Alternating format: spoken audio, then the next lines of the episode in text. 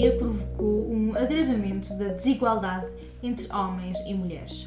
Com empregos mais precários, as mulheres foram as primeiras a serem dispensadas pelas empresas em crise e foram também as que mais ficaram em casa para cuidar dos filhos nos vários confinamentos. Os progressos que vinham sendo feitos nesta luta pela igualdade foram, portanto, abruptamente travados. Está a ouvir o Eles Vêm Aí, um podcast quinzenal sobre o futuro do trabalho e os trabalhos do futuro. Eu sou a jornalista Isabel Patrício e no episódio de hoje também recebemos a advogada Inês Palma Ramalho. Afinal, por que é que o mercado de trabalho continua a ser desigual quando até já existe legislação desenhada para o evitar? sem a fiscalização que deveria acompanhar a aplicação dessas regras e sem a penalização das instituições que não as respeitam, a igualdade de género dificilmente será atingida. Mas antes.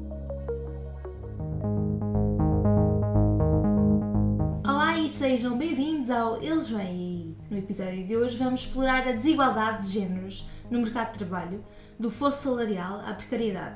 Não esquecendo, é claro, a relação de tudo isto com a cultura das famílias e o lugar das mulheres nesses agregados familiares. Este episódio sai uma semana depois de ser celebrado o Dia Internacional da Mulher e por isso mesmo é tempo de discutir precisamente o porquê de se continuar a comemorar também esta data no mundo que quer ser cada vez mais igual. Ainda faz sentido? E qual a origem desta data comemorativa? Connosco estará mais à frente neste episódio a advogada Inês Palma Ramalho, para nos explicar como é que esta questão da igualdade de géneros é hoje abordada na legislação laboral portuguesa. Adiante já que a advogada confirma que há normas em vigor para travar a desigualdade, mas diz que lhes falta fiscalização para serem mais eficazes. Falamos também sobre o impacto da pandemia nesta luta pela igualdade entre homens e mulheres no mercado de trabalho e não só, e sobre o futuro, com a nota de que é preciso, sobretudo, educar as gerações mais novas, as gerações futuras, para esta coisa da igualdade. Todo somado, espera-nos um episódio de veras interessante. Entusiasmados? Sem mais demoras, vamos lá entrar no episódio. Ajeitem os auriculares e hoje vamos falar da igualdade de géneros no mercado de trabalho.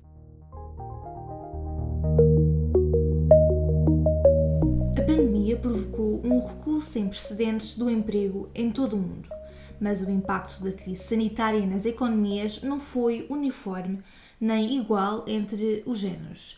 A Organização Internacional do Trabalho estima, por exemplo, que entre as mulheres o recuo no emprego foi de 5%, entre os homens foi de 3,9%. É interessante notar que, em termos absolutos, houve mais homens a perder empregos do que mulheres. 80 milhões de trabalhadores contra 64 milhões de trabalhadoras. Mas o que é que explica então a discrepância entre os valores relativos e os valores absolutos, podem perguntar?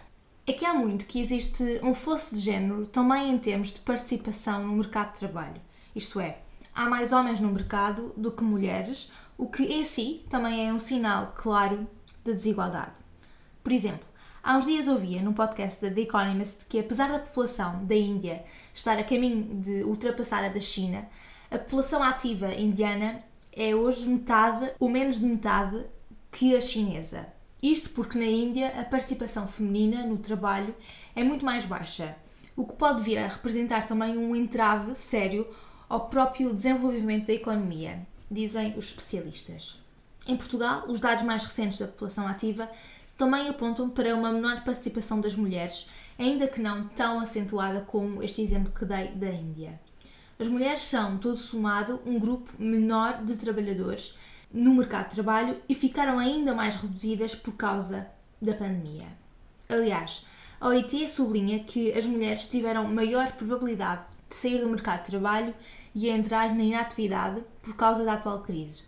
E a propósito, é importante lembrar que a inatividade tem mascarado, digamos assim, a escalada do desemprego, uma vez que, em vez de passarem para o desemprego, muitos trabalhadores e muitas trabalhadoras que perderam os seus postos de trabalho passaram a inativos, em vez de passarem a desempregados. Ou seja, não estão a procurar um novo trabalho, pelo menos não de forma ativa. As mulheres estiveram também entre os trabalhadores que mais rendimentos perderam por causa da Covid-19. Resultado claro da saída do mercado de trabalho, mas também do regresso muitas vezes ao lar para cuidar dos filhos. Além das mulheres, os grupos mais afetados pela pandemia em termos laborais foram os jovens e os trabalhadores independentes. E em Portugal, as trabalhadoras constituíram, além disso, a grande maioria, cerca de 80%, dos pais que decidiram faltar ao trabalho para cuidar dos seus filhos por força do encerramento das escolas, o que tem efeitos óbvios na diminuição dos seus rendimentos. Em Portugal, o apoio excepcional à família, que é atribuído aos pais que faltem ao trabalho para ficar com os filhos, garante apenas dois terços do salário base do trabalhador por conta do trem. Isso na generalidade dos casos. Recentemente a legislação foi alterada para que em alguns casos possa haver um reforço desse apoio para garantir 100% da remuneração. Mas ainda assim, na grande maioria dos casos, mantém-se o corte e manteve-se esse corte, claro, ao longo do último ano.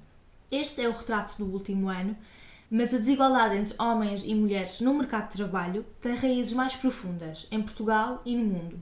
Aliás, existe desde sempre, podemos dizer assim. Vejamos, em 2019, a OIT lançou um relatório que indicava que os trabalhadores em Portugal ganhavam em média mais 22,1% do que as trabalhadoras. Imaginemos que uma mulher recebe 1000 euros de salário mensal. O seu colega receberia, portanto, em média, mais 221 euros todos os meses, isto é, o seu salário seria de 1.221 euros por mês, enquanto que a sua colega trabalhadora receberia os tais 1.000 euros. Portugal estava, então, segundo a OIT, entre os países com maior fosso salarial entre géneros. Isso antes da pandemia, é preciso recordar. A OIT frisava na altura que, ainda que o princípio da igualdade remuneratória entre homens e mulheres por trabalho igual já estivesse amplamente apoiado em Portugal, a sua concretização prática estava a ser difícil. E aliás, uma dica para o que vai acontecer neste episódio, esta é uma das questões que eu vou discutir com a nossa convidada de hoje, a advogada Inês Palma Ramalho. Os dados da OIT foram divulgados em 2019, mas em 2020 o Ministério do Trabalho publicou um barómetro que dava conta de um fosso salarial menor entre géneros, cerca de 14%, contra os tais 22% indicados pela OIT um fosse menor, mas ainda assim significativo. E apesar de mais de quatro décadas de políticas de igualdade de género no mercado de trabalho, continua a existir essa diferença salarial e não só entre homens e mulheres. Esta situação torna-se ainda mais gritante quando constatamos que, na verdade, as trabalhadoras são, em média, mais escolarizadas do que os trabalhadores homens. É que, quando essas trabalhadoras entram no mercado de trabalho, já estão em desvantagem e acabam por ter empregos mais precários. Por isso mesmo, as mulheres continuam a ser subrepresentadas nos cargos de liderança e são também as que recebem mais o salário mínimo. Ou seja, é entre as mulheres que há mais incidência do salário mínimo.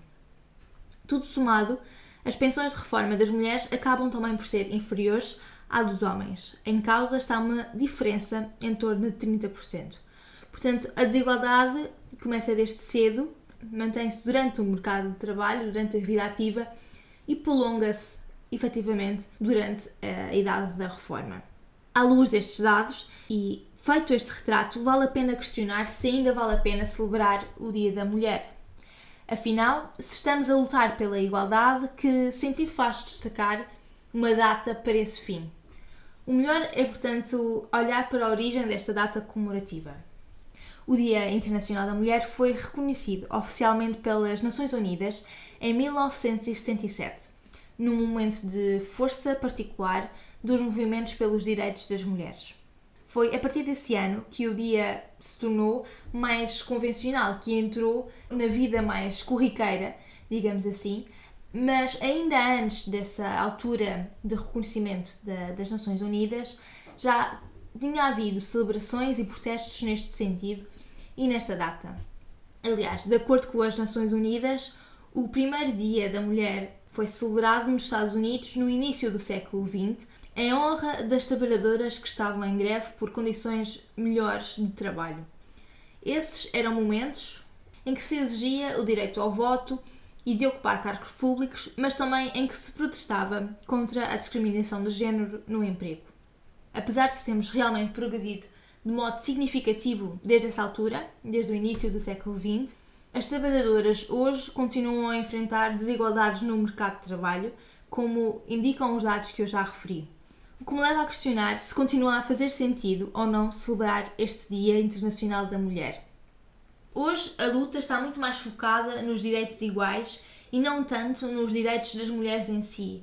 Faz sentido, portanto, celebrar um dia que separa as mulheres do todo? A resposta não é consensual ou pacífica. E, portanto, queria perguntar-vos a vocês o que acham, se faz ou não sentido continuar realmente a celebrar esta data. Consideram que a desigualdade e discriminação que ainda hoje se faz sentir justifica a celebração deste dia ou acham que, justamente por essa desigualdade persistir, é preciso entranhar o protesto no dia a dia e deixar de selecionar uma data particular para dar força a essa luta?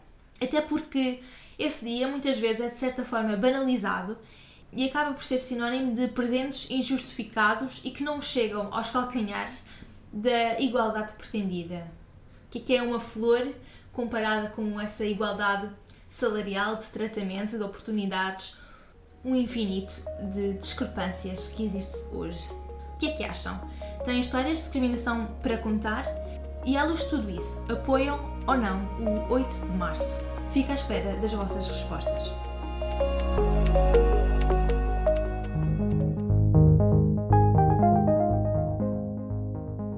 O caminho para a igualdade entre homens e mulheres foi abruptamente travado pela crise pandémica. Em todo o mundo e também em Portugal, muitas mulheres regressaram a casa para cuidar dos filhos ou por terem sido despedidas.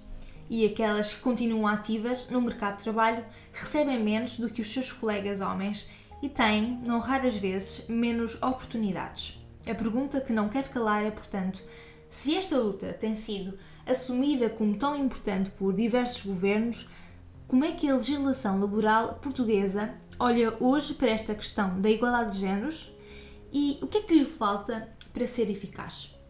Eu diria que o problema em Portugal é um problema de aplicação e de fiscalização. Inês Palma Ramalho é advogada.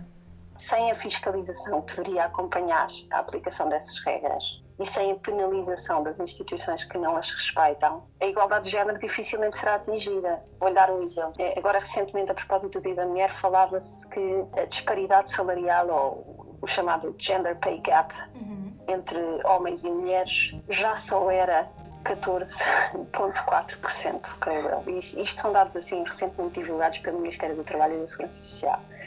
Um, Claro que há uma norma que já tem bastante tempo a dizer que não pode haver discriminação salarial, não é?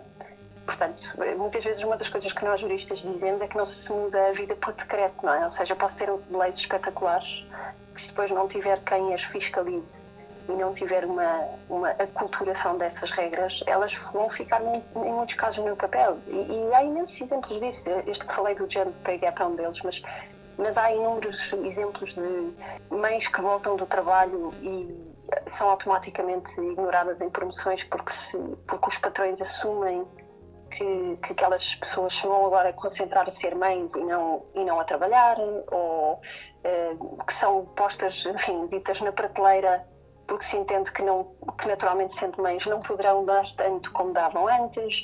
Portanto, enquanto este tipo de coisas não, não for um bocadinho trabalhadas, ou mais trabalhadas do que são hoje, eh, eu acho que as leis aí não, não serão o nosso maior apoio. Numa opinião que escreveu recentemente, lançou a pergunta: com o que aprendemos com isto, com a pandemia, para onde escolhemos ir a seguir? Eu agora pergunto-lhe, na sua opinião, quais passos deveriam ser considerados prioritários nesta luta pela igualdade entre géneros nos próximos tempos?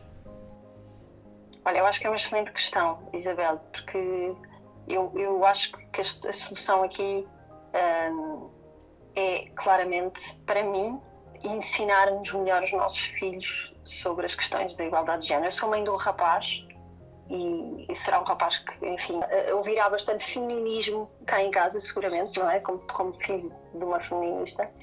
Porque isto, para mim, mais do que uma questão legal, que há, espaço para melhorar, mas mais do que uma questão legal, existe aqui uma questão da culturação Ok, há aqui uma questão de cultura, porque se nós formos ver, as nossas leis em muitas coisas não são diferentes das dos países nórdicos, nem estão particularmente atrasadas em matérias de igualdade de género. E, portanto, Uh, existe aqui margem para melhorar, do ponto de vista legislativo, seguramente, mas, sobretudo, as leis têm de ser interiorizadas e tem de ser normalizado o papel da mulher, não só no mercado laboral, mas também na dinâmica familiar tem de ser normalizado o papel que o homem pode ter nas famílias. Uma das coisas que eu disse sempre é que a discussão dos, dos direitos das mulheres e da igualdade de género tem de passar pelos homens, necessariamente, porque os homens também precisam de receber aí mais direitos, ou seja, se os homens tiverem mais direitos do ponto de vista de licenças de parentalidade e de conciliação, naturalmente também há aqui um shift cultural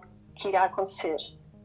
A conjugação disto, ou seja, algumas melhorias legislativas, mas uma grande aculturação deste tema, uma fiscalização efetiva do cumprimento dessas regras e uma agenda política que passe efetivamente pela igualdade de género, fariam maravilhas para, metade da população portuguesa, não é? Porque, na verdade, as mulheres representam metade da população portuguesa e, portanto, eu diria que, que fariam aqui bastantes maravilhas. Mas isto é um caminho lento, inevitavelmente.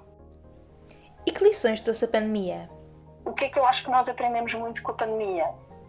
Eu acho que a dinâmica familiar pode mudar bastante, ou seja, com a dinâmica de aumento de teletrabalho, aumento de flexibilidade laboral e mais envolvimento dos pais e das famílias em geral na vida dos filhos e, portanto, mais flexibilidade nisto, eu acho que a dinâmica familiar pode mudar o suficiente para também permitir alguma libertação ou alguma, algum tempo adicional para as mulheres que permita precisamente focarem-se nas suas carreiras e noutro tipo de interesses para além de se focarem nos filhos e ao mesmo tempo dar esse espaço aos pais que tenho a certeza que muitos deles prefeririam ter muito mais tempo para os filhos do que passá-lo a trabalhar.